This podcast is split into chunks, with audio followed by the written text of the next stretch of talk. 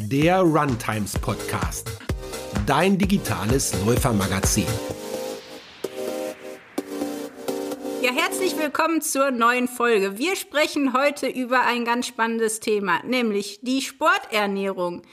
Woher weiß ich, wie ich mich richtig ernähre? Und wie finde ich heraus, ob mir was fehlt? Wie sieht ein gesunder und zielführender Ernährungsplan für Läufer eigentlich aus? Wie finde ich meine maßgeschneiderte Ernährung, die mir hilft, meine Ziele in diesem Jahr zu erreichen?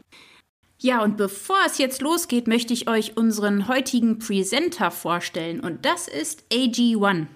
Vielleicht habt ihr schon von Athletic Greens gehört.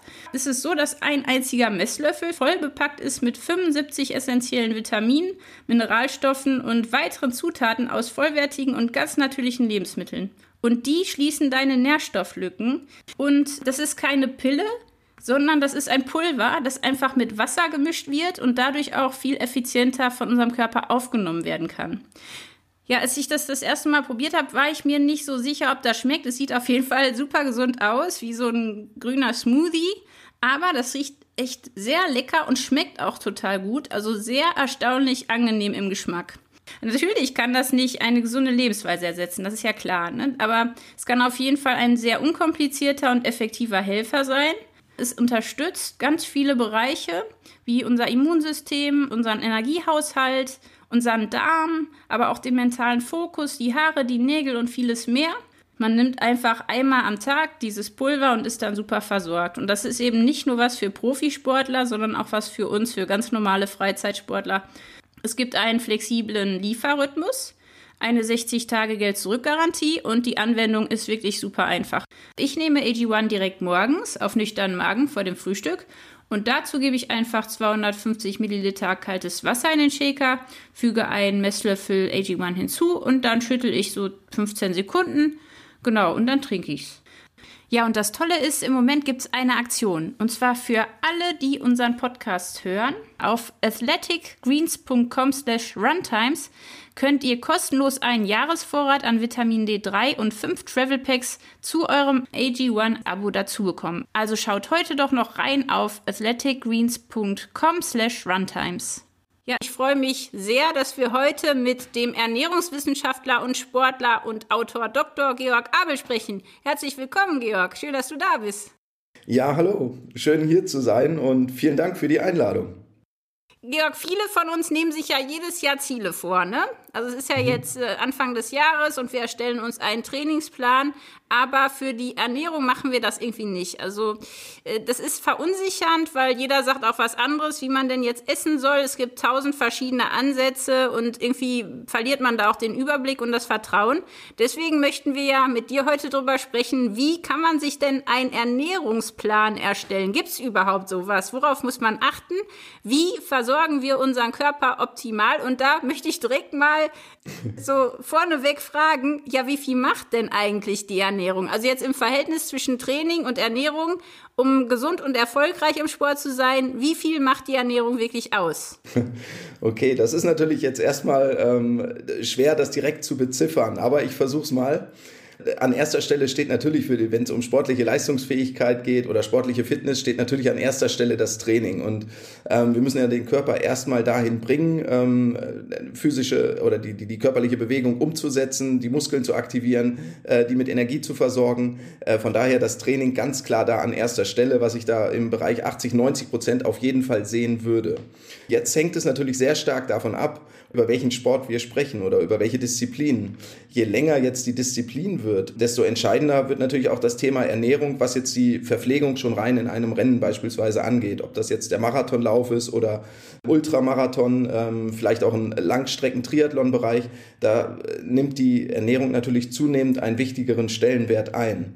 Aber wenn es rein erstmal um das körperliche Training geht oder den Effekt, den ich erzielen möchte, wenn ich trainiere, dass ich eben meinen Körper auf eine höhere auf ein höheres Leistungsniveau bringe, dann äh, ist natürlich Training ganz oben anzusehen. Wenn es aber darum geht, man kann das natürlich jetzt weiter aufdifferenzieren, ähm, auch für die sportliche Leistungsfähigkeit, zum Beispiel das Idealgewicht zu erreichen, ähm, die Wettkampfverpflegung zu proben und ohne Magen-Darm-Probleme über den ähm, Marathon zu kommen ähm, oder Langstreckenlauf, rückt die Ernährung immer mehr ins, äh, ins Zentrum und dann verschiebt sich dieses Verhältnis irgendwo ähm, vielleicht in Richtung 70-30, wobei ich immer noch sagen würde, der, der Schwerpunkt, natürlich die Grundvoraussetzung, um körperliche Leistung zu bringen, ist, ist erstmal das Training. Ganz viele, mit denen ich spreche, die sagen ja, es ist 80-20. Also 80 Prozent macht die Ernährung, 20 Prozent macht der Sport. Aber, aber in, welchem, in welchem Zusammenhang? Ich kenne auch diese 80-20 ja. ähm, ähm, äh, Verteilung ähm, bezogen, wenn es um das Körpergewicht geht. Also wenn es darum geht, zum Beispiel Körperfett abzubauen ähm, und ähm, ja, Muskulatur zu erhalten und eine optimale oder ja, optimale Körperzusammensetzung zu erreichen. Und ganz klar, da kann man natürlich sagen, äh, hier geht es nicht um sportliche Leistung, ähm, sondern erstmal um gesundes Körpergewicht. Und da spielt die Ernährung natürlich die, den wesentlich größeren Anteil. Und da finde ich eigentlich immer ganz schön vor Augen zu führen, ähm, wie, wie ist eigentlich das Verhältnis ganz simpel von Ernährung zu Training in der Woche. Und wenn wir uns dann vorstellen, wir essen bei drei Mahlzeiten am Tag, bei sieben Tagen in der Woche 21 Mahlzeiten ohne Snacks. Wenn die noch dazukommen, können das auch nochmal ein, zwei pro Tag mehr sein. Dann haben wir 35 Mal ähm, eine Ernährungsaufnahme, drei Hauptmahlzeiten, zwei Snacks am Tag. Und ähm, jetzt für den breiten Sportler, der trainiert vielleicht zwischen drei bis fünf Mal pro Woche, ist dieses Verhältnis natürlich irgendwo ähm, 7 zu 1, was Ernährung zu den Trainingseinheiten erstmal angeht. Und da ist natürlich der Effekt der Ernährung wesentlich größer, den ich erreichen kann, was die Körperzusammensetzung oder das Körper, Körpergewicht dann auch angeht. Aber ich hatte die erste, die Eingangsfrage jetzt so verstanden, ähm, ich möchte einen Marathon laufen, ähm, wo, äh, was ist wichtiger, Training oder Ernährung? Und natürlich ähm, kann ich essen, wie ich möchte. Wenn ich nicht trainiere, werde ich nie diesen Marathon ähm, laufen können. Und von ja. daher habe ich da das Verhältnis unter dem Aspekt betrachtet und beantwortet, ja. Genau darum geht es ja heute. Also die Frage, wie ernähre ich mich richtig? Was ist überhaupt gesund für mich? In Bezug auf meine Ziele. Ne? Darum geht's ja im Grunde. Also äh, wenn wir über genau. Sporternährung sprechen, müssen wir ja wissen, wo wollen wir denn damit hin? Also was wollen wir denn überhaupt erreichen? Und was ich bei dir so interessant fand, war, dass du sehr oft von maßgeschneiderter Ernährung sprichst. Und du bist Ernährungswissenschaftler, gleichzeitig auch im Triathlon unterwegs, hast da auch etwas geschafft, wovon viele Triathleten träumen, nämlich die Quali und Teilnahme am Ironman auf Hawaii. Das mhm. ist natürlich schon was, was man erstmal schaffen muss. Und da ist natürlich die Frage, wieso bist du überhaupt Ernährungswissenschaftler geworden? Und ähm, ist das so hm. wie mit, ich sag mal so, ich habe so ein paar Psychologen in meinem Freundeskreis und die meisten von denen wollten eigentlich ursprünglich ihre eigenen Probleme lösen oder ihre Familie therapieren. War das bei dir auch so? Oder hat das einen ganz anderen Hintergrund? Nein, es geht sogar fast etwas in die Richtung auch. Also äh, verschiedene Aspekte, die da, die da reinspielen. Ähm, zunächst mal hatte ich so mit dem, mit dem Abitur angefangen, irgendwo Ausdauersport zu machen. Ich bin auch zum Laufen gekommen über einen Freund und war einmal das Ziel, den Marathon zu laufen. Und irgendwo ein wesentliches Thema, das kam dann von alleine auch, okay, wie, wie verpflege ich mich denn eigentlich? Ähm, erstmal im Marathonlauf, aber vielleicht auch vor oder nach dem Training das merkt man ja spätestens dann, wenn man vielleicht mal mit voll, vollgegessenem Magen losläuft und merkt, okay, irgendwie ist das heute schwerfälliger oder das macht nicht ganz so viel Spaß, läuft vielleicht auch nicht so rund. Und da kam dieses Thema Ernährung schon mal ins Spiel. Und dann war es eigentlich mein Wunsch, aber auch Medizin mal zu studieren. Aber ich äh, war etwas faul während der Abiturszeit und mein Abi war auch zu schlecht und bin daher nicht in das, äh, hatte nicht die Zugangsvoraussetzungen fürs Medizinstudium und dachte dann, gut, Ernährungswissenschaften, da wurde zu der Zeit jeder aufgenommen in Gießen und dann fange ich damit an und versuche dann Quereinstieg Richtung Medizin. Aber ich habe dann zunehmend ähm, zum einen den, den Sport äh, intensiviert, ähm, da einen netten Anschluss gefunden im Verein und äh, das ging dann auch mehr in Richtung Triathlon. Und äh, dann hatte ich zunehmend Freude auch gefunden an diesem Thema Ernährung, gerade auch in, dem, in der Kombination mit dem ja doch dann auch zeiteinnehmenden Hobby und dass beides optimal eigentlich zusammen funktioniert und gerade im Triathlon, wenn ja dann in, in den Ligarennen, an denen man teilgenommen hat, auch irgendwie immer eine Dauer von zwei Stunden, zweieinhalb Stunden irgendwo immer nur das Minimum waren, hat die Ernährung auf jeden Fall einen wesentlichen, wesentlichen Einfluss. Und daher kam dann zunehmend dieses Interesse und dann habe ich mich weiter da eingelesen, Freude und Spaß daran gefunden und hatte letztendlich dann auch die Möglichkeit, dort äh, zu promovieren am Institut für Ernährungswissenschaften und Da auch eine interessante Studie mit, mit äh, dem Einsatz von Probiotikern, also auch nur eine kleine Pilotstudie mit, ähm, mit Radsportlern machen können. Und da ist irgendwo, hat sich dann so dieser Bereich weiter vertieft und ich habe gemerkt, das macht mir Spaß und war so eine schöne Verknüpfung an dem Punkt zwischen Hobby und Beruf. Diese Quali und auch die Teilnahme auf Hawaii, dann war das bis jetzt auch so für dich das Highlight? Hast du da irgendwie auch nochmal was Neues über deine Sporternährung gelernt? Wie war das so? Definitiv habe ich da viel äh, gelernt. Also jetzt gar nicht nur allein in dem Wettkampf selbst, sondern vielmehr auf dem Weg dahin. Zum einen am Anfang ging es ja los mit kürzeren Distanzen im Triathlon-Bereich und dann bin ich mehr und mehr in Richtung Mitteldistanz oder Langdistanz gegangen und das ist nun mal eine Renndauer irgendwo zwischen neun und zehn Stunden. Und da war es dann natürlich Voraussetzung, sich noch intensiver mit der Ernährung auseinanderzusetzen. Was zum einen natürlich ähm, die Verpflegung erstmal in der Basisernährung um das Training, um den Trainingsalltag geht, aber viel entscheidender nachher auch ähm, oder für mich auch eine große Baustelle, die es immer gewesen ist, die Wettkampfverpflegung. Und auch da habe ich viel Trial and Error betrieben. Also ich habe viel versucht. Es ist auch viel schief gegangen. Zum Beispiel war das auch zu einer Zeit, als gerade Präparate rausgekommen sind mit dem Fructose-Glucose-Verhältnis 2 zu 1, was natürlich die Aufnahme der Kohlenhydrate insgesamt erhöhen kann im, im Darm oder soll. Und ähm, die habe ich überhaupt nicht vertragen. Und da, das sind, waren die, die Präparate, die dann auch äh, gereicht wurden von dem Veranstalter. Und da musste ich mich dann zwangsweise auch irgendwo damit auseinandersetzen, okay, was für eine Alternative finde ich jetzt? Denn ohne Zufuhr geht's nicht.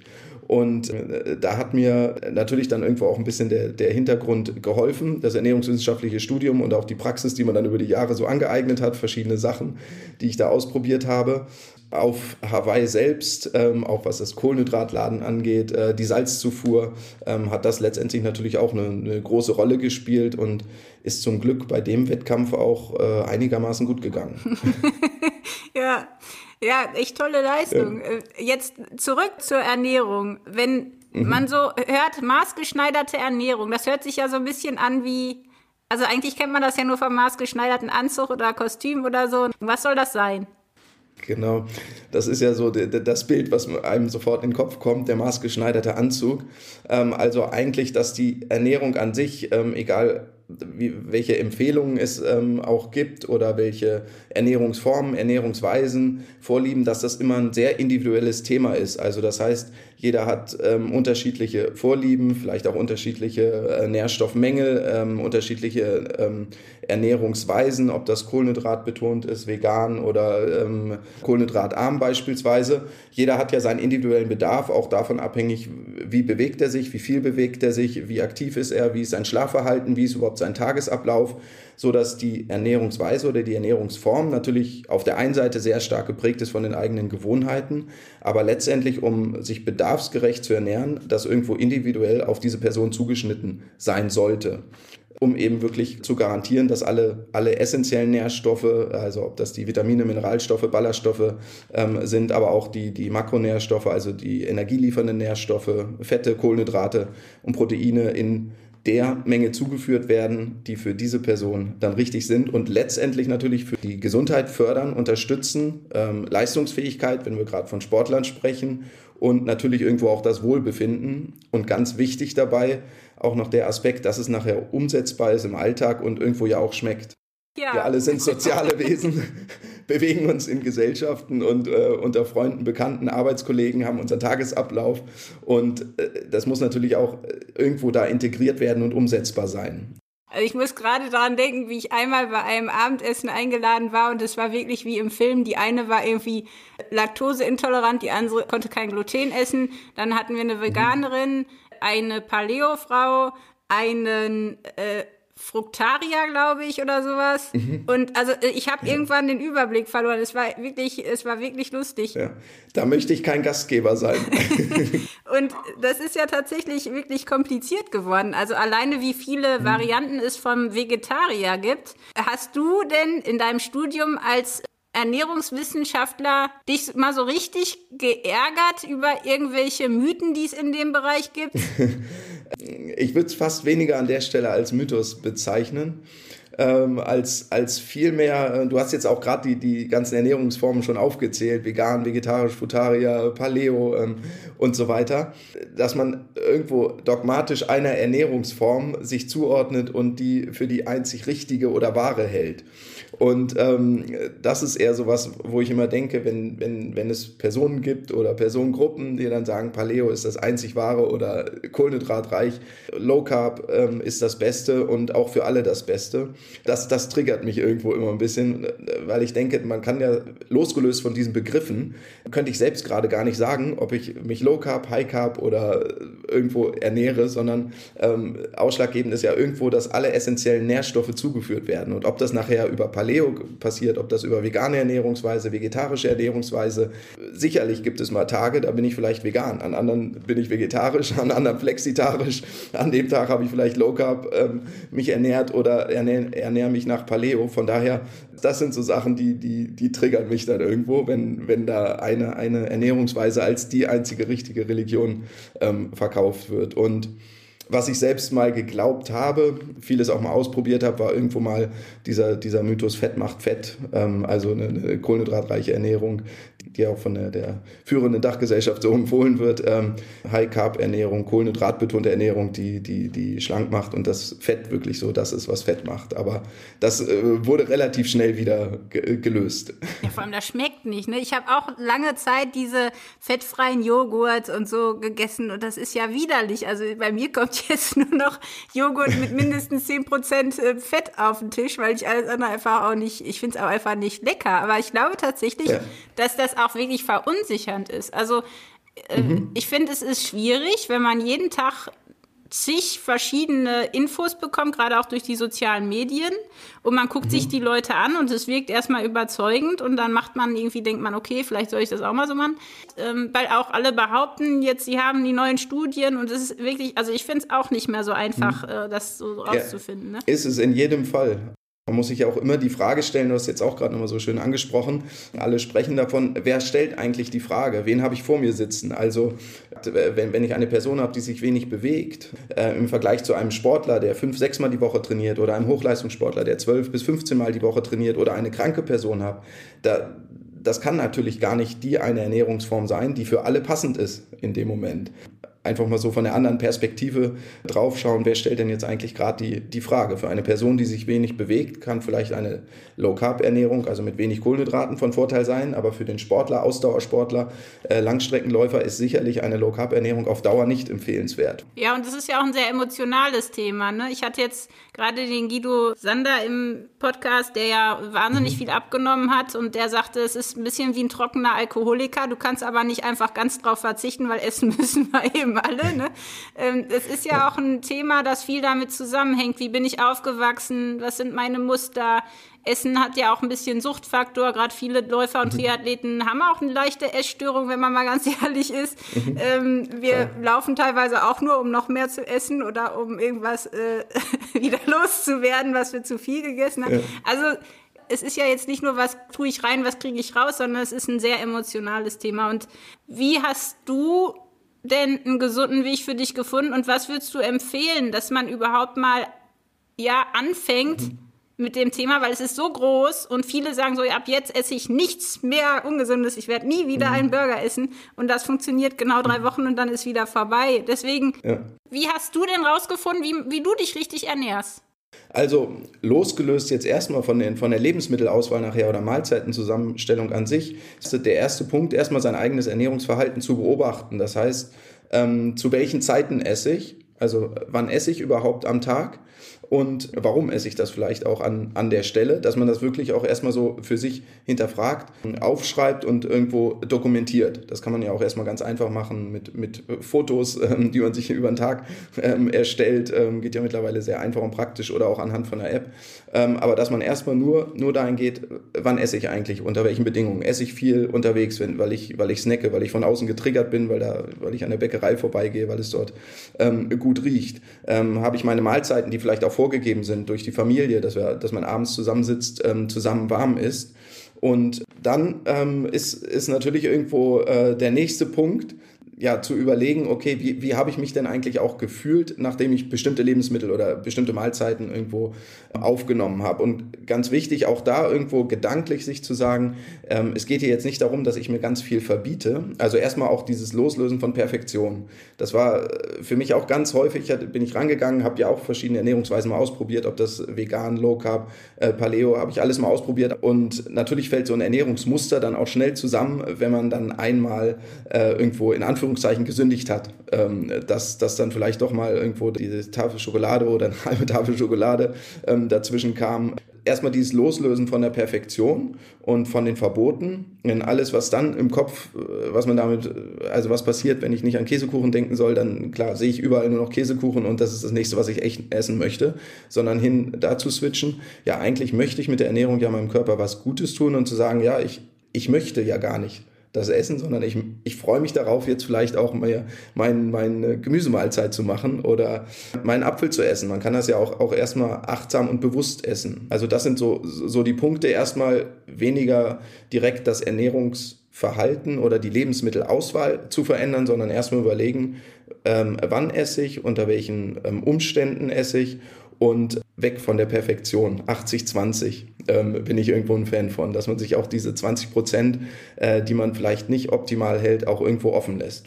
Und dann natürlich nur schrittweise neue Gewohnheiten etablieren. Also muss es abends, ähm, ich hatte schrittweise, bei mir ging das ähm, los, als ich auch noch nicht so einen Plan hatte. Ich hatte morgens immer Toast gegessen mit äh, Frischkäse und Honig. Und dann hatte ich irgendwann gedacht, ja gut, das ist vielleicht jetzt nicht optimal. Dann habe ich das Toast ausgetauscht gegen Vollkornbrot und dann war ich nach dem Vollkornbrot irgendwann auch nicht mehr. Und dann hatte ich ähm, Müsli gegessen und hatte ich das Müsli erst mit Apfelmus gegessen und Milch. Nach dem Apfelmus äh, wurden dann Früchte daraus und dann kam saisonales Obst irgendwo dazu, ähm, äh, bis ich jetzt dabei bin, dass ich morgens einfach sehr gerne äh, ein Porridge esse mit saisonalem Obst, äh, mir es mit Quark und Milch dann irgendwo variiere und ein bisschen Rosinen, weil ich es auch ganz gerne irgendwo süß mag dann. Und so hat sich das aber schrittweise verändert, aber das war nicht äh, ein Prozess von jetzt auf gleich alles, sondern wirklich ähm, Step by Step. Lustig, ich habe mir gerade eine Haferquetsche besorgt, weil ich liebe auch Haferflocken. Ja.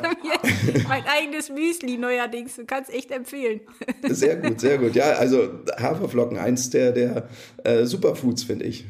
Ballaststoffe, ähm, mineralstoffreich, gute Kohlenhydrate, komplexe Kohlenhydrate macht satt und ein, also meiner Meinung nach ein absolut, absolutes Superfood.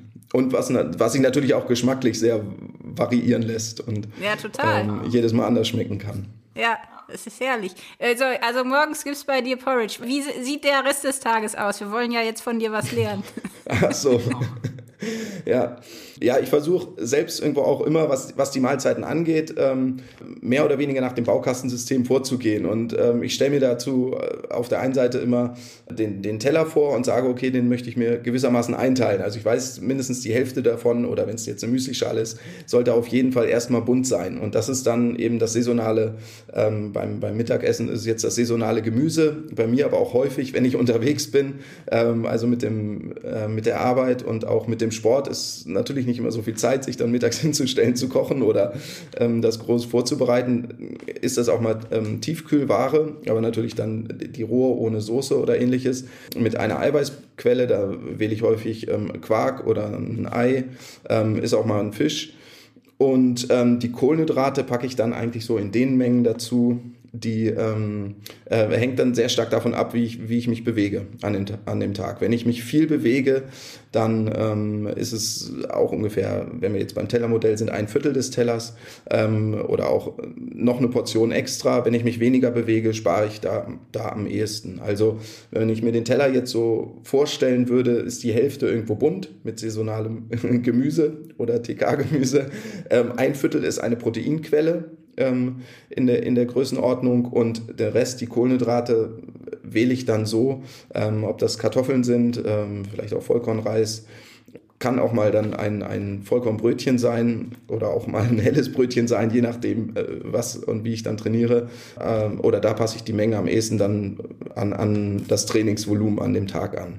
Ist natürlich immer ein Kompromiss aus, äh, was ist in der Praxis umsetzbar, was gibt der Tagesablauf also auch her ähm, und natürlich trotzdem noch darauf zu achten, dass ich weiß, erstmal den Fokus lege ich darauf, erstmal alle essentiellen Nährstoffe also zuzuführen. und Obst und Gemüse, Vitamine, ähm, Vitaminlieferanten, Mineralstofflieferanten, äh, Ballaststoffe, die ich darüber zuführe, dann die Proteine immer als essentiellen Nährstoff und Kohlenhydrate brauche ich ja wirklich nur dann viel, wenn ich auch viel trainiere oder mich viel bewege. Ja, das ist, äh, ist äh, sicherlich richtig. Das Problem ist immer so ein bisschen der Belohnungseffekt, ne? Also gerade wenn man viel Sport macht, ich esse zum Beispiel tonnenweise Schokolade, wenn ich viel trainiere, weil ja. diese Heißhungerattacken trotzdem kommen. Also selbst wenn ich total motiviert bin und sage, so, heute esse ich ja wirklich 70 Prozent ja. Gemüse und mache mir da noch ein paar Nüsse drauf und so und ein bisschen Hirse. Ja. Aber irgendwie, das Gehirn ist ja wirklich ein mieser Verräter manchmal. Mhm. Dass man trotzdem dazu neigt, immer wieder diese Heißhungerattacken zu kriegen.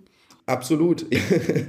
die die habe ich genauso und den gebe ich auch nach. Also jetzt nicht in Unmengen, aber natürlich, wenn mir nach, nach, nach Schokolade ist, esse ich auch ein ähm, Riegel Schokolade oder ähnliches. Also da kastei ich mich dann in dem Fall nicht selbst, sondern sagt natürlich ist es irgendwo auch, man kann es ja auch dann mit, mit berücksichtigen, einfließen lassen und äh, klar, durch das erhöhte Bewegungsverhalten, äh, erhöhten Energiebedarf, wenn man das jetzt rein energetisch betrachtet, ähm, ist es ja, spricht ja auch gar nichts dagegen und ist es erstmal auch nicht, nicht nicht schlimm, da ein Stückchen Schokolade zu essen. Ist ja immer eine Frage der Dosis. Ich merke auch natürlich, wenn das dann Übermengen an Schokolade sind, geht's geht's mir auch nicht gut, dann fühle ich mich nicht gut. Was vielleicht auch immer gedanklich noch helfen kann, ist bei sowas, wie würde ich dieses Stückchen Schokolade jetzt im Flugzeug essen? Ich, ich sitze auf meinem Platz und das ist die einzige Tätigkeit, die ich gerade habe. Wie bewusst und mit äh, wie, wie, langsam und wie achtsam, ähm, zumindest geht das ja, geht mir das häufig so, ich dann dieses Schlückchen Tomatensaft oder mit, mit, mit Pfeffer trinke im Flieger. Ähm, und wenn man sich die Zeit nimmt und dieses Stückchen Schokolade oder den Riegel Schokolade dann bewusst und achtsam isst im entsprechenden Zeitfenster geht es mir zumindest häufig so, dass ich dann auch merke, okay, ja, eigentlich reicht es mir jetzt auch nach dem Riegel so. Ja, wir essen wahnsinnig schnell, ne? Da mhm. merkt man ja dann gar nicht, dass man satt ist und isst immer weiter. Das und genau, genau, genau, das, das meine ich. Und wenn man sich da die Zeit nimmt und ähm, ich kenne nur diese Situation so im, im Flugzeug, wenn man jetzt einen Langstreckenflug hat, wo es eine oder zwei Mahlzeiten gibt oder wie viel Zeit man sich dann doch auch gerne lässt, um das zu genießen. Gerade das geht ja häufig im, im Alltag unter, dass zwischendurch äh, auf dem Weg im Auto ähm, unbewusst einfach große, große Energiemengen dann zugeführt werden. Ja. ja. Ja, ja, wir, wir essen nicht, wir schlingen. Also ich hatte ja. auch mal so eine Phase, da wurde mir gesagt, ich soll irgendwie, ich weiß nicht mehr, wie oft kauen, bis ich was runterschlucke und so. Ja. Das ist ja. dann auch irgendwann mechanisch, es hat keinen Spaß gemacht. Aber ja. tatsächlich, äh, wenn, wenn kein Handy und keine Ablenkung ist, dann isst man tatsächlich anders, das stimmt. Ja. Was sollten wir denn mal ausprobieren, um unsere Ernährung vielleicht mal ein bisschen aufzupimpen oder zu ändern oder mal ein bisschen Abwechslung reinzubringen? Hast du irgendeine konkrete Idee? Ja, ich, ich bin da ganz großer Fan davon. Also ich hatte vorhin ja einmal dieses Verhältnis so angesprochen äh, von Trainingseinheiten zu, zur Mahlzeitenanzahl in, in der Woche. Wenn man jetzt einfach mal hingehen würde und sagen würde, okay, was passiert denn eigentlich, wenn ich mal meine Mahlzeitenanzahl reduziere, also in Richtung intermittierendes Fasten zum Beispiel mal gehe oder meinetwegen auch eine Fastenwoche. Auch die Erfahrung ist natürlich extrem und sollte man nicht gerade machen, wenn man einen, einen Hauptwettkampf irgendwo vor sich hat. Aber ich bin absoluter Fan vom intermittierenden Fasten und einfach mal zu, zu sagen, okay, anstatt zu denken, was gebe ich jetzt meinem Körper von oben mal immer rein über die Ernährung, zu sagen, okay, ich drehe das jetzt einfach mal um und der Körper lernt jetzt einfach auch mal wieder mit den vorhandenen Speichern, die er aufbaut, durch die ganzen Mahlzeiten, die er im Schnitt irgendwo ja, in dem Bereich 21 bis 35 pro Woche betragen, aufgenommen werden, einfach mal eine Pause zu gönnen und dem Körper zu sagen, jetzt dreht er erstmal um und er zieht einfach mal die Energie aus den Reserven und dann zu sagen, wenn ich wieder Hunger habe, dann, dann frühstücke ich eben. Irgendwo bin ich da allein reingerutscht in dieses intermittierende Fasten und ich glaube auch, dass ein Großteil der, der, der Menschen von allein in diesen Zeitraum manchmal so reinrutscht durch äh, keine Nahrungszufuhr über Nacht und dann vielleicht wirklich am Wochenende ja gerade vielleicht auch ein späteres Frühstück, dass man da schon in Bereichen ist von 12 bis 14 Stunden ohne Nahrungszufuhr, warum das nicht ausdehnen bis 16 äh, Stunden oder auch dann wirklich, äh, wenn man wieder Hunger hat. Also von dem intermittierenden Fasten oder dann auch gern mal so eine Woche Fastenkur, wobei ich da die Erfahrung nicht so schön fand oder nicht unbedingt wiederholen muss, finde ich, sollte man einfach mal ausprobieren, um zu schauen, okay, wann kommt wieder mein natürliches Hungergefühl. Die Mahlzeit schmeckt an sich, kann man nochmal viel intensiver wahrnehmen und ähm, gerade in diesem Zeitraum, was sich ja auch beim intermittierenden Fasten wunderbar in den Arbeitsalltag integrieren lässt, fühle ich mich sehr leistungsfähig, konzentrationsfähig. Also unter der Berücksichtigung, wenn man jetzt Leistungssport betreibt oder viel trainiert, äh, da muss man natürlich schon irgendwo darauf achten, dass im Anschluss an die Trainingseinheit auch wieder Regeneration dann irgendwo stattfindet oder eingeleitet wird. Also nicht unbedingt damit direkt am Anfang kombinieren. Ja, also ja. ich habe ich hab auch mal sieben Tage gefastet und ich habe mich, ja. glaube ich, selten so gut gefühlt wie danach. Ah, ja. Aber irgendwie die Vorstellung, ich müsste es jetzt wieder mal machen. genau. ja, ja, ja. Da finde ich, ist das intermittierende Fasten, also gerade diese 16 äh, zu 8 Modell, 16 Stunden Fasten, 8 Stunden Essenszeitfenster, wenn man das jetzt wählt, sehr, sehr einfach. Man darf ja auch in diesen 16 Stunden äh, äh, schwarzen Kaffee, schwarzen Tee, Flüssigkeit, das darf man natürlich alles irgendwo aufnehmen und zuführen, aber einfach mal auf feste, feste Nahrung dazu verzichten und schauen, äh, was passiert. Das kann ja auch nur ein Tag in der Woche erstmal sein oder zwei Tage. Das, äh, und das auch wieder so als, als schrittweise Annäherung. Ja, ich bin da irgendwo Fan von. Und ja. natürlich auch von den möglichen positiven Effekten, die man dadurch erreichen kann. Autophagie, ähm, und Entzündungen, die, die unterdrückt werden können, also auch gesundheitlich sich positiv letztendlich aus, auswirken können. Hast du das bei dir selber gemerkt, ganz konkret, die, die Effekte? Also ich merke es hauptsächlich daran, ich bin extrem hoch konzentriert und, und leistungsfähig dann. Und dann ist das für mich auch so, wenn ich dann merke, ich kriege Hunger, okay, jetzt schließe ich diese Aufgabe beispielsweise noch ab und dann hat das auch wieder so ein bisschen was Belohnendes, wenn das Frühstück dann erst 10, 11, 12 oder 1, 1 dann stattfindet und dass dieses körpereigene Hungergefühl dann wiederkommt. Du ernährst dich ja wahrscheinlich schon recht gesund, sonst würdest du nicht so viel, wärst du nicht so leistungsfähig. Ähm, trotzdem ist es ja so, dass viele, die sich gesund ernähren, doch immer wieder Mangelerscheinungen haben. Also ich sag mal so Eisen, Vitamin D, Vitamin B12, das sind ja so die Dinge, die immer wieder aufpoppen. Warum ist das so? Hast du da auch Probleme mit, dich da vernünftig zu versorgen? Oder ist, ist das was, wo du denkst, das kann man auch über die Ernährung irgendwie schaffen? Gerade jetzt die Nährstoffe, die du, die du angesprochen hast, also Vitamin D ist natürlich sehr schwierig über die ähm, Ernährung überhaupt zuzuführen. Wie viel Fisch müsste man essen oder auch Leber? Gerade die Lebensmittel gehören ja auch nicht so in, die, in den typischen oder auf die, in den typischen Speiseplan hier bei uns. Dann Eisen, natürlich auch noch ein Nährstoff, der irgendwo nur zu 5 bis 15 Prozent circa aufgenommen wird von dem, was wir eigentlich auf, äh, zuführen. Ähm, und dann Kaffee hemmt auch nochmal die Aufnahme, gerade bei Kaffeetrinkern, dann äh, ist die Zufuhr oder die Aufnahme wirklich noch stärker reduziert. Und da kann es natürlich trotz gesunder Ernährungsweise, Lebensweise und gerade wenn man schon so ein Gesundheitsbewusstsein hat und äh, die Personen ja dann auch gerade häufig eine pflanzenbetonte ähm, Ernährung durchführen, auch nicht so viel Fleisch zuführen, ähm, kann es dann schnell zu Mangelerscheinungen kommen. Vitamin B12 eigentlich nicht, sei denn man ernährt sich wirklich dann über mehrere Jahre auch ähm, vegan. Aber ähm, in dem Fall macht es dann natürlich Sinn, solche Mängel oder gezielt nach diesen Nährstoffen dann ähm, auch das Blut mal untersuchen zu lassen. Aber allein durch die Nahrung das zu decken, ist, ist sehr schwierig. Auch selbst hatte ich jetzt äh, ja, wieder einen leichten Eisenmangel, bin dem diesmal entgegengegangen mit einer Infusion also ich nehme Omega-3-Fettsäuren, die supplementiere ich, weil ich auch das schwierig über, über Lebensmittel zuführe. Da ist auch immer noch Vitamin D mit drin. Ähm, das sind eigentlich so die einzigen. Und wenn ich hart und viel trainiert habe, trinke ich auch gern mal ähm, ähm, ja, Magnesium oder nehme ich auch nochmal Magnesium ein irgendwo. Magnesiumcitrat dann möglichst in Pulverform, aber da auch nochmal so 300, 400 Milligramm dann. So, wie finde ich denn jetzt im Alltag raus, ob ich mich gesund ernähre, was mir gut tut und was nicht. Wenn man jetzt das nochmal so unterteilen würde nach, nach den Makronährstoffen, da meine ich jetzt Fette, Proteine und Kohlenhydrate, gibt es natürlich schon so irgendwo Referenzwerte, die man selbst leicht heranziehen kann. Also zum einen natürlich, wie ist mein Körpergewicht, ähm, wie sehe ich vom Spiegel aus oder wie ist mein Körperfettanteil. Und äh, wenn ich da merke, der ist entweder deutlich zu hoch oder deutlich zu niedrig, ähm, das, das lässt sich ja relativ gut messen erstmal.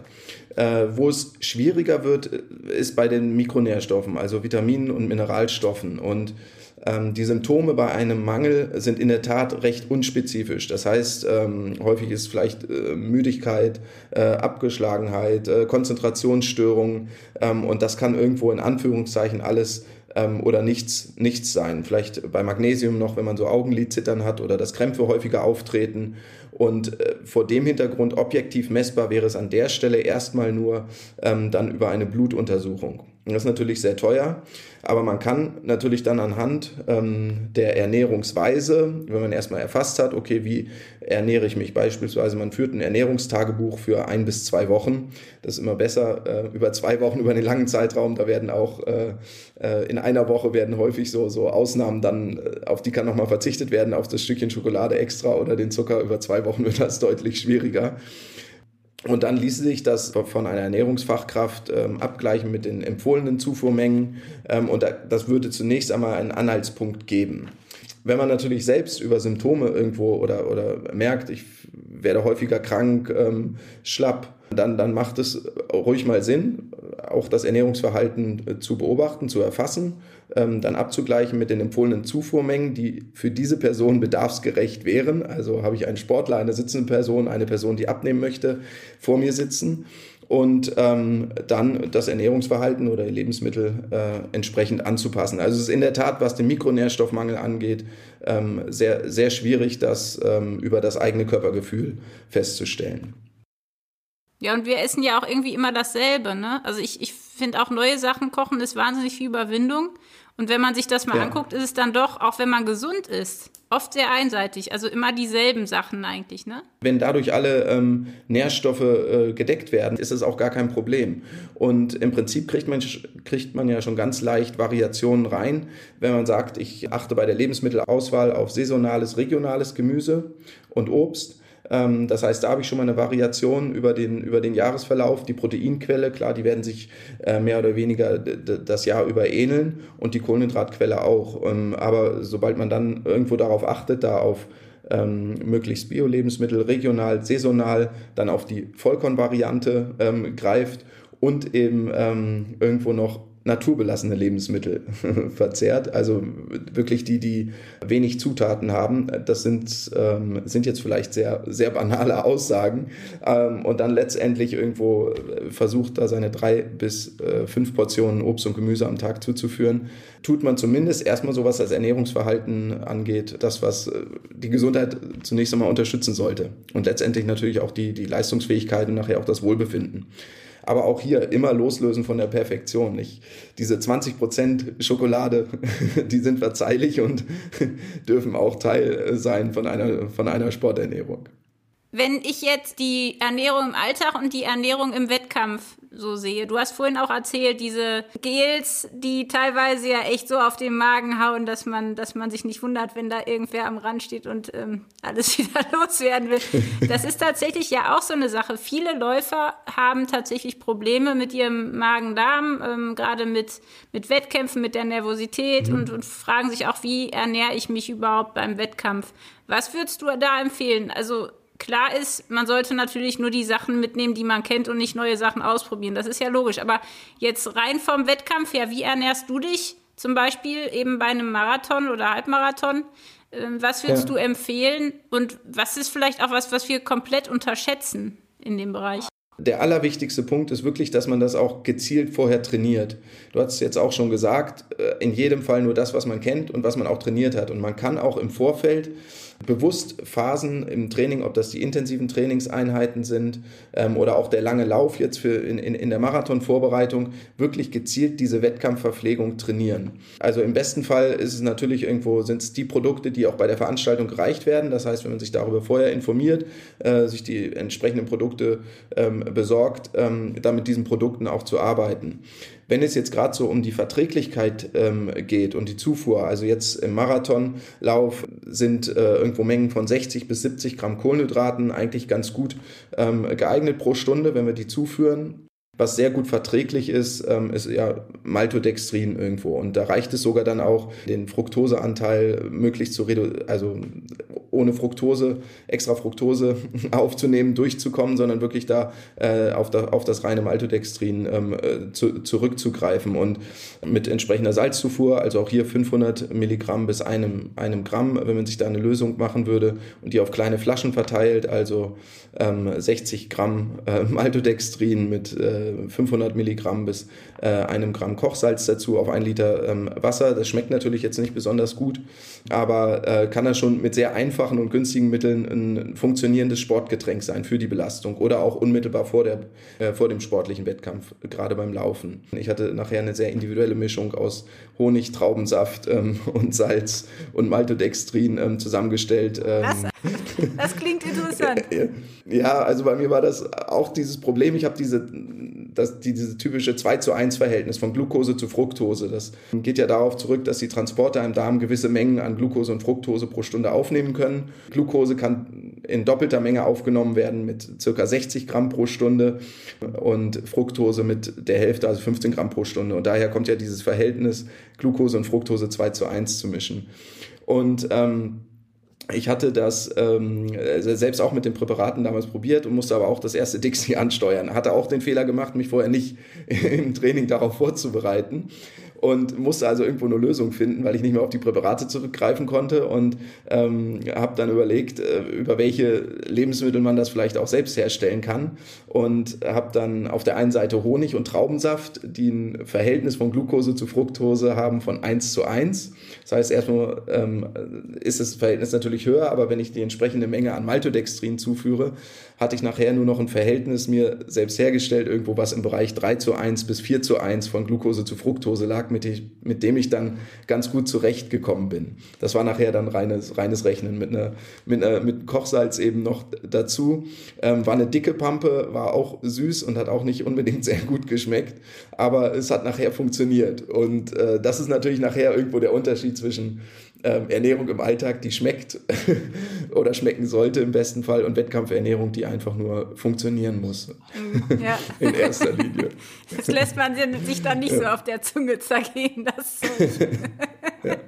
Also ich glaube eben auch der Punkt, den du noch äh, gefragt hattest, was häufig unterschätzt wird, ist wirklich dieses Training im Vorfeld der, der, der Nahrungsaufnahme. Dass man sich wirklich äh, darüber äh, bewusst ist, wie führe ich es äh, zu, vertrage ich das Gel, wie handle ich es überhaupt, kann ich es mitnehmen, kann ich es tragen, kann ich das vom Veranstalter nutzen?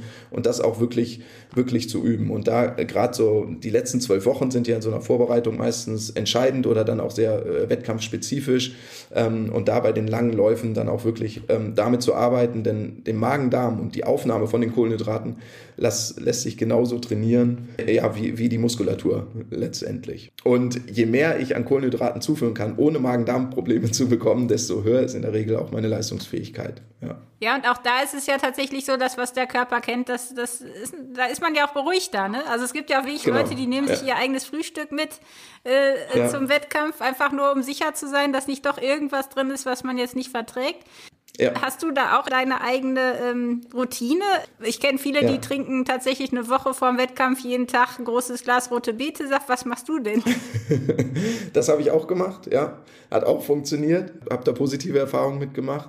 Ähm, ob das jetzt rein äh, psychisch, mentale Komponente ist oder wirklich nachher einen physiologischen Effekt äh, hat, äh, sei jetzt an der Stelle für einen selbst nochmal so dahingestellt, aber durchaus zeigen da auch die Studienergebnisse eigentlich schon, schon Potenzial. Bei mir ist die letzte Woche, die ersten, wenn der Wettkampf am Sonntag ist, die ersten drei Tage sind da mehr oder weniger normal. Ähm, Basiskosten natürlich, das Training wird irgendwo ähm, reduziert, das heißt der Energiegehalt äh, entsprechend äh, angepasst. Aber so ab dem Donnerstag, Donnerstagabend fange ich dann bewusst an, sehr kohlenhydratlastig mich zu ernähren und auch wenig Ballaststoffe zuzuführen. Das heißt also auch hier von der Basiskost, äh, was ich vorhin gesagt hatte, der Teller, viel Gemüse, viel Vollkornprodukte, äh, geht eher in Richtung äh, süß, Weißbrot, leicht verdaulich. Und ähm, auch hier irgendwo in, in Bereich von 700 Gramm Kohlenhydraten versuche ich dann am, am Tag zu, zuzuführen, um wirklich die Kohlenhydratspeicher auch aufzuladen. Und das geht nachher auch über Limonaden oder dürfen auch Gummibärchen sein und das weiße Brot mit Honig. Also das, was man eigentlich ansonsten für eine gesund erhaltene Ernährung empfehlen würde, geht das, je näher der Wettkampf rückt, eher in Richtung ähm, Zucker. Leicht verdaulich und gut bekömmlich, ja. Es ist nicht nur die Wettkampfernährung trainieren, sondern auch zu wissen, was tut mir denn hinterher gut. Ich muss innerhalb von einer halben Stunde irgendwie Eiweiß reinkriegen. Also sonst weiß ich, dass ich länger Muskelkater habe, ne? Wenn man nach dem intensiven Wettkampf oder nach einer Trainingseinheit ein langes Zeitfenster hat und da ähm, nicht Nährstoffe zuführt, dann ist Muskelkater, Erholung und der nächste Tag, was das Training angeht, meistens nicht gut. Genau, also natürlich im optimalsten Fall ähm, hat man natürlich irgendwo Kohlenhydrate, Proteine in, im bestmöglichen Verhältnis zueinander da. Also Schokomilch ist ja, äh, bin ich ja Fan von und geht ja schnell und ist auch eigentlich das optimale Regenerationsgetränk. Da kann man sich ja wirklich die, die teuren Produkte sparen. Also machst du dir dann Kakao hinterher oder wie? Ja, also nach intensiven Einheiten oder auch, auch hier zu Hause äh, Kakao mit, äh, ein, ganz normaler Kakao oder wenn es schnell gehen muss für unterwegs, diese 500 Milliliter Tetrapack sind eigentlich wunderbar. Wenn man hart trainiert hat, ähm, finde ich auch super praktisch für unterwegs zu mitnehmen. Das Verhältnis Kohlenhydrate zu, zu Protein ist super, 3, 3 zu 1 so ungefähr.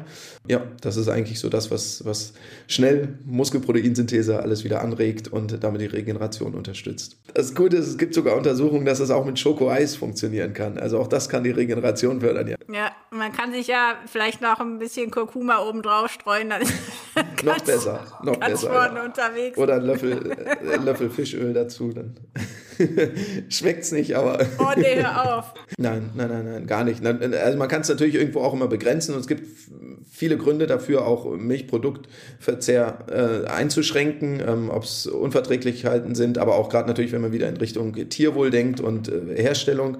Aber ähm, ansonsten sind Milch, Milchprodukte, das fiel mir gerade bei der veganen Ernährungsweise auch sehr, sehr schwer, darauf zu verzichten. Also, weil ich äh, das doch einfach äh, äh, in, in verschiedenen Varianten einfach sehr gerne esse. Ja.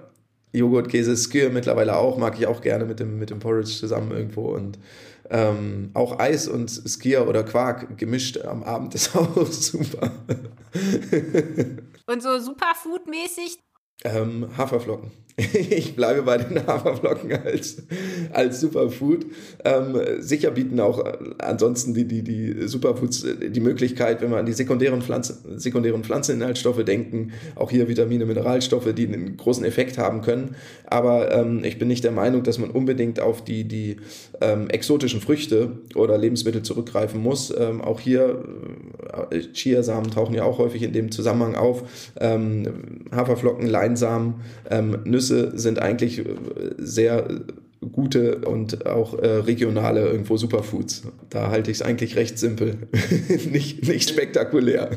Ja, jetzt ist es ja so, ich habe am Anfang gesagt, und da müssen wir unser Versprechen noch einhalten, dass viele Läufer ja. sich gerade jetzt ähm, so eine Art Laufplan machen, einen Jahresplan mit Trainingsplänen, mit Zielen und Highlights und irgendwie machen wir das, aber ich kenne wenige, die sich jetzt einen Ernährungsplan machen für das Jahr. Mhm. Woran liegt das?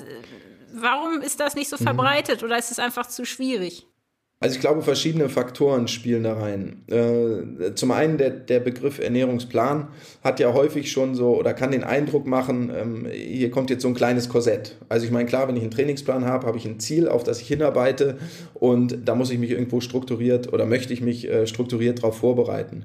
Äh, Ernährung aber auf der anderen Seite ist ja sowieso schon Teil unseres Lebens. Wir, wir kommen ohne Ernährung ja irgendwo gar nicht aus und dazu werden wir dabei auch noch sehr stark von außen getriggert, ob das oder auch durch unsere Lebensweise an sich schon getriggert. Ähm, und äh, das macht das erstmal auch sehr, sehr schwer und es stellt mit Sicherheit auch eine Hürde dar, äh, zu sagen, jetzt, jetzt ziehe ich mir hier auch noch ein Korsett an, dadurch, dass Ernährung selbst ja auch häufig zur Entspannung, zum Wohlfühlen ähm, beiträgt, wenn ich abends nach Hause komme und einen an, anstrengenden Tag hatte. Und dann zu sagen, jetzt muss ich mich auch noch an diesen Ernährungsplan halten, ähm, macht es das teilweise äh, sehr, sehr schwer.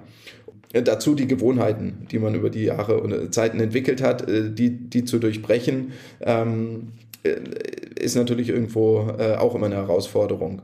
Und man braucht natürlich für einen Plan braucht man auch irgendwo ein konkretes Ziel im Vorfeld. Warum möchte ich eigentlich einen gewissen Ernährungs- Plan in, ja, ich mag diesen Begriff nicht, oder Ernährungsweise, Lebensweise eigentlich durchführen. Ähm, welches Ziel habe ich vor Augen? Möchte ich meinen Marathon schnell laufen? Möchte ich ähm, Gewicht verlieren? Möchte ich Muskelmasse aufbauen? Das kann ja vielfältig sein. Möchte ich mich einfach, einfach wohlfühlen in meinem Körper oder habe ich vielleicht auch Unverträglichkeiten? Und ähm, dann macht es natürlich Sinn, äh, das anhand von einer Ernährungsweise oder Lebensmittelauswahl zu steuern. Aber ich glaube, das sind so die, die, die Punkte, die das jetzt ähm, den Unterschied zum Trainingsplan, den man sehr strukturiert und äh, mit Zielen angeht, äh, was das Thema Ernährung da komplizierter macht. Tatsächlich ist es ja so, dass wir viel mehr wissen über Ernährung, dass wir eigentlich wahnsinnig viel Information haben und trotzdem es nicht so hinkriegen. Es haben ja jetzt auch nicht alle so viel Geld, dass sie sagen, sie engagieren sich jetzt einen Profi und lassen sich jetzt die Ernährung mal analysieren. Äh, aber ja. es wäre vielleicht auch eine Idee, aber vielleicht für einen Anfang. Sollten wir mal einen Allergietest machen oder einen Bluttest oder wie du sagtest, diese, dieses Tagebuch führen? Gibt es da sonst noch Sachen, mhm. die man unbedingt machen sollte? Also Aller Allergietest äh, würde ich erstmal nicht machen, solange da keine Unverträglichkeiten oder Unwohlsein ähm, ähm, vorliegt. Dann, äh, das kann man dann, wäre ein weiterer Schritt, wenn wirklich da irgendwo Krankheitsbilder oder Symptome äh, auftreten sollten. Was man natürlich erstmal machen kann, ähm, ist sich überlegen, fühle ich mich jetzt eigentlich, eigentlich gerade erstmal wohl in meinem Körper so. Und dann kann man hingehen und sagen, okay, ähm, ich stelle mich auf die Waage, um erstmal objektive Messdaten zu haben, wenn es irgendwo um das Körpergewicht an sich geht. Ja? Da gibt es ja dann auch die Referenzwerte irgendwo, wo sollte mein BMI liegen. Also das Verhältnis von Körpergewicht zu Körpergröße ist natürlich immer bei Sportlern mit einem Fragezeichen zu sehen, weil die Muskelmasse irgendwo mehr wiegt als Fettmasse. Wo liegt mein Körperfettanteil? Da gibt ja, das sind ja schon mal erstmal sehr einfache Methoden, um, um festzustellen, wo befinde ich mich, rein äh, von, von der Körperkonstitution. Jeder isst ja schon irgendwo in irgendeiner Form seine individuelle Ernährung. Äh, wenn ich weiß, ich habe mich jetzt lange äh, pflanzenbetont oder vegetarisch, vegan ernährt, kann es sicherlich mal sinnvoll sein, ähm, den Eisenwert zu überprüfen oder auch Vitamin D, gerade jetzt so in den Wintermonaten. Das sind ja typische kritische Nährstoffe, äh, die wir vorher auch schon ähm, einmal angesprochen haben. Ähm, und vielleicht kann es auch interessant sein dabei, also im Blutbild ist, ja auch irgendwo standardmäßig, dass die Blutfettwerte immer mit, mit erhoben werden. Also gerade jetzt so in, in Richtung Omega-3-Fettsäurenzufuhr oder Omega-3-Fettsäureverhältnis ließe sich sogar sogar in einem weiteren Schritt auch noch bestimmen, äh, kann, kann an der Stelle ähm, sinnvoll sein. Ansonsten ähm, ja, würde, würde es natürlich erstmal Sinn machen, auch hier äh, ja, wie, wie eingangs schon einmal erwähnt, irgendwo so einen Überblick zu bekommen, äh, wann, zu welchen Tageszeiten esse ich eigentlich, in welchen Situationen esse ich. Und ruhig mal anhand von Fotos finde ich eigentlich das super, so eine Übersicht zu haben, ähm, wenn man pro Tag einfach mal fotografiert und das sich vielleicht auch selbst in einer PowerPoint-Präsentation mal übersichtlich darstellt, wie sieht eigentlich so mein Tagesablauf aus und nachher, wie sieht, sah jetzt meine Woche aus, ähm, wie sehen meine Teller aus, welche Farbe haben eigentlich meine Teller, sind die bunt oder sind die eher einfarbig? Und ähm, dann zu schauen, habe ich jetzt täglich irgendwo meine drei bis fünf Portionen Gemüse und Obst zugeführt. Wie sieht es aus? Habe ich in jeder Mahlzeit eine Proteinquelle dabei gehabt? Also das kann ähm, äh, Fleisch, das kann Quark, das können Eier, ähm, Fisch, ähm, Tofu sein, ähm, Hülsenfrüchte. Äh, das wären das wären erstmal so die ersten Punkte. Habe ich diese diese Nährstoffe ähm, ähm, aufgenommen in jeder Mahlzeit? Wie gesagt, die Lebensmittel mit wenig Zutaten. Maximal fünf Zutaten, ja.